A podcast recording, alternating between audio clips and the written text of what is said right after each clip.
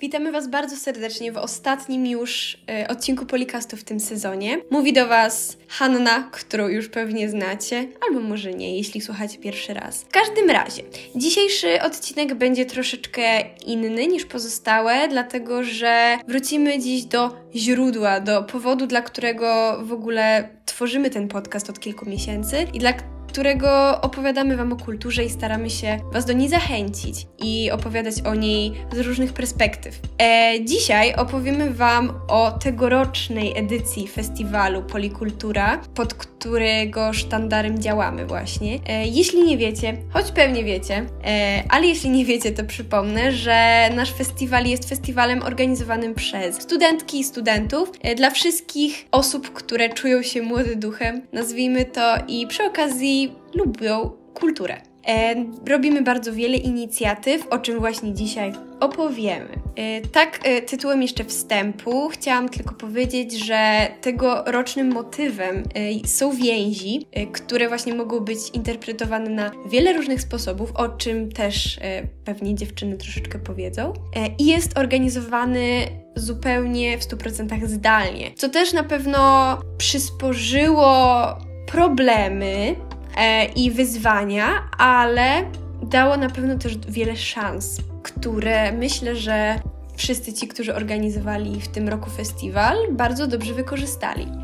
Y, może tylko jeszcze dodam, że w ramach naszego festiwalu w tym roku działały cztery grupy. Grupa promocji, z której jestem ja y, i która się trochę usuwa w cień już w trakcie samego festiwalu, który jeszcze nadmienię odbywa się w tym roku 21 i 22 maja online, tak jak powiedziałam. Oprócz grupy promocji jest jeszcze grupa koncertu organizująca oczywiście koncert y, i o tym koncercie opowie dzisiaj troszeczkę Estera.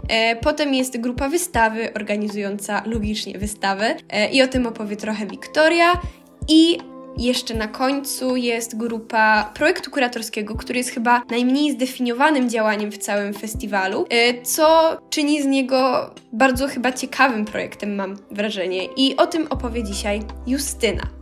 Więc już e, bez zbędnych słów wstępu e, chciałabym przekazać mikrofon dziewczynom. Więc na początku może powiedzcie, o czym w ogóle jest Wasze wydarzenie, czym ono jest i no po prostu w telegraficznym skrócie opowiedzcie trochę o Waszym projekcie. I może, żebym nie musiała się gdzieś tam wtrącać e, w trakcie wypowiedzi, to Powiedzcie może w takiej kolejności najpierw Estera o koncercie, potem Wiktoria o wystawie i na samym końcu Justyna o projekcie kuratorskim. Także daję Wam głos. W tym roku nasza grupa, czyli grupa koncertu, organizuje koncert zespołu Linia Nocna, czyli duetu Mimi Wydrzyńskiej i Mikołaja Trybulca, którzy tworzą muzykę elektroniczną ze świetnym brzmieniem i niebanalnym tekstem, który myślę bardzo wpasowuje się w temat tegorocznej polikultury, czyli więzi. Sam koncert odbędzie się 21 maja, będzie transmitowany na żywo z Hewre, czyli niesamowicie klimatycznego miejsca. I liczymy na to, że ta mieszanka, którą szykujemy, czyli zespół, linia nocna i to miejsce będzie, nie powiem wybuchową mieszanką, ale na pewno liczymy na to, że da świetny efekt, który spodoba się wszystkim odbiorcom tego koncertu.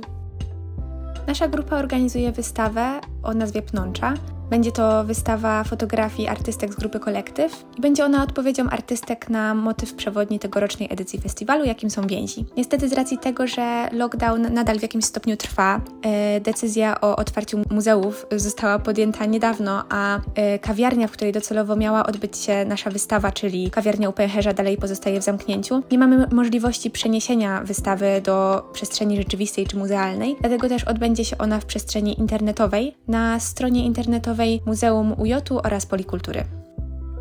Naszym wydarzeniem, czyli grupy kuratorskiej, jest eksperymentalna wystawa pod nazwą Oczy mrużą się od słońca, która nie ogranicza się do żadnego konkretnego miejsca ani czasu. Projekt inspirowany jest sztuką landartu i konceptualizmem, dlatego przybierze taką niekonwencjonalną formę publikacji dostępnej z dniem inauguracji, w formie zarówno elektronicznej, jak i wersji papierowej. Prace artystów, z którymi się skontaktowałyśmy, m.in. Justyny Górowskiej, Jarosława Koziary czy Krzysztofa Maniaka, będą w formie zadań do samodzielnego wykonania w każdym miejscu na świecie. Wspaniale. Teraz już wszyscy na pewno wszystko wiemy o, o tegorocznej edycji festiwalu. E, I myślę, że w takim razie możemy przejść dalej. E, chciałabym się Was zapytać, e, skąd w ogóle przyszedł Waszej grupie pomysł na takie, a nie inne podejście do, do Waszego projektu? I też druga sprawa, no na pewno mieliście na względzie młodą grupę docelową e, tego festiwalu i w takim razie pod jakim kątem uznaliście, że akurat takie zrealizowanie waszego wydarzenia y, będzie odpowiednie, no właśnie, dla tej młodej publiki przede wszystkim. Y, I możecie y, się wypowiedzieć dokładnie tak jak wcześniej, czyli Ester o koncercie, Wiktoria o wystawie i Justyna o projekcie kuratorskim. Zdecydowaliśmy się na taką formę koncertu, bo tak jak już wspomniałam, teksty kawałków linii nocnej bardzo często wpasowują się e, w temat więzi. Te teksty mówią o więziach międzyludzkich, ale też o tej więzi z otoczeniem, z miejscem, w którym żyjemy. Mm, dlatego wierzymy, że właśnie słuchacze będą mogli to wychwycić i że też ta muzyka, która jest teraz swoją drogą dość popularna wśród nie tylko młodych ludzi, ale ogólnie wśród szerszego grona, czyli muzyka elektroniczna, e, że będzie właśnie w sercach e, bardzo rezonowała.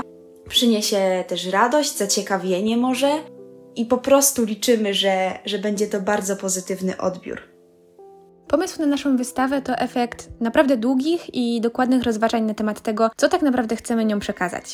Zastanawialiśmy się nad wyborem artystów y, wspólnie. Prezentowaliśmy wielu artystów, wiele artystek, które gdzieś tam w jakiś sposób kojarzyły nam się z tegorocznym motywem przewodnim festiwalu. Postawiliśmy jednak na grupę artystek, kolektyw, które tak jak my są studentkami i dopiero pragną zaistnieć w świecie sztuki. Nie są gdzieś rozpoznawalne czy mm, nie miały miliona y, wystaw, ale na tym nam zależało. Chcieliśmy dać szansę osobom, które y, wchodzą w ten świat i które mają szansę y, pokazać, że ich prace są warte tego, aby, aby na nie patrzeć, aby je oglądać z podziwem. Pomyśleliśmy też, że skoro Głównymi odbiorcami festiwalu Polikultura są studenci. Dużo lepiej odebrane będą prace, które również zostały wy wykonane przez y, studentów, y, studentki, dlatego że z podziwem patrzy się na osoby młode, które, które już w tym wieku gdzieś tam chcą zaistnieć w sztuce,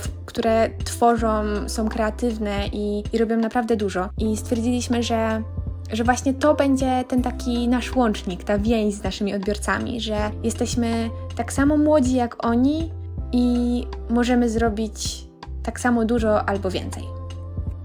Wydaje mi się, że pomysł na naszą wystawę wziął się stąd, że bardzo chciałyśmy odpowiedzieć na potrzeby naszych odbiorców, a tym samym też na nasze potrzeby. Zdałyśmy sobie sprawę, że wszyscy jesteśmy już przesyceni treściami, które znajdują się w internecie. Mamy dość siedzenia przed laptopami, przed komputerami, jesteśmy cały czas w tym tej online'owej rzeczywistości. Dlatego chciałyśmy, aby ta wystawa pozwoliła wyjść trochę na zewnątrz, wyjść do świata, wyjść do ludzi, żeby być w trochę innej rzeczywistości. To było dla nas najważniejsze. Plusem jest też to, że każdy może sobie wybrać formę tak naprawdę tej wystawy. Jeśli ktoś chce, może ją zrobić przy własnym biurku, ale może ją też zrobić na środku łąki, pola, lasu czy czegokolwiek innego. Głównym celem było to, żebyśmy trochę wyszły poza tą taką sztampową rzeczywistość, aby móc poeksperymentować właśnie w trakcie tej wystawy. No właśnie, myślę, że każda z Waszych grup stanęła w tym roku przed takim dość dużym wyzwaniem. W ogóle zorganizowania wszystkiego zdalnie to po pierwsze, ale po drugie zorganizowania tego w taki sposób, który będzie niebanalny, niekonwencjonalny i który faktycznie przyciągnie do siebie ludzi, bo tak jak Justyna podkreśliłaś, że mamy wszyscy dość siedzenia przy komputerze i jeśli możemy czegoś nie robić przy komputerze, to wolimy tego nie robić. Ale myślę, że każda z Waszych grup bardzo fajnie na swój sposób sposób wybrnęła y, z tego wszystkiego, z tego problemu, więc mam nadzieję, że wszystko pójdzie po Waszej myśli. I tym samym e, myślę, że możemy przejść do ostatniej już kwestii, o którą chciałabym się Was zapytać i o taką rzecz, która w sumie jest zawsze częścią e, organizowania czegoś, a mianowicie o pewne wyzwania czy problemy związane z w ogóle organizowaniem takich rzeczy. E, więc po pierwsze, jakie było takie największe wyzwanie e, w momencie, kiedy zajmowaliście się, czy zajmujecie się tym waszym wydarzeniem? I też druga sprawa, e, czego nowego wy jako jednostki, ale też myślę, że wy jako grupa cała, czego się nauczyłyście w zakresie takiej pracy z ludźmi, e, bo no, jak wiemy, ludzie są bardzo różni i różnie się z nimi współpracuje, i zawsze tam, gdzie są ludzie, tam pojawiają się pewne komplikacje. E, no i tak standardowo, tak jak wcześniej przy pytaniach, najpierw możesz powiedzieć ty, Estera, potem Wiktoria i na koniec Justyna. Podczas organizacji tego koncertu wszyscy uczymy się tego, jak ważna, jak kluczowa jest dobra komunikacja w zespole, ale też pomiędzy zespołami. Że tak naprawdę bez tej efektywnej komunikacji żadne wydarzenie nie może się odbyć. Dlatego trzeba zadbać, żeby przebiegała ona sprawnie, bez przeszkód, żeby nie było żadnych niejasności. I jeszcze jedną rzeczą, e, która doświadcza nas szczególnie teraz, kiedy mamy tydzień do koncertu, jest podpisywanie wszelkich umów, rozmowy z zespołem, z firmą, która organizuje streama, e, z właścicielami Hevre. To są wszelkie mm, niuanse, jakieś rzeczy, które trzeba dopiąć, żeby koncert mógł się sprawnie odbyć, żeby mógł przynieść dobre efekty. Także to są takie punkty, które myślę możemy odhaczyć jako rzeczy, których mogliśmy się nauczyć i uczymy się wciąż yy, podczas organizacji tegorocznego koncertu. Wydaje mi się, że największym wyzwaniem było to, w jaki sposób tak naprawdę mamy zorganizować wystawę w przestrzeni internetowej.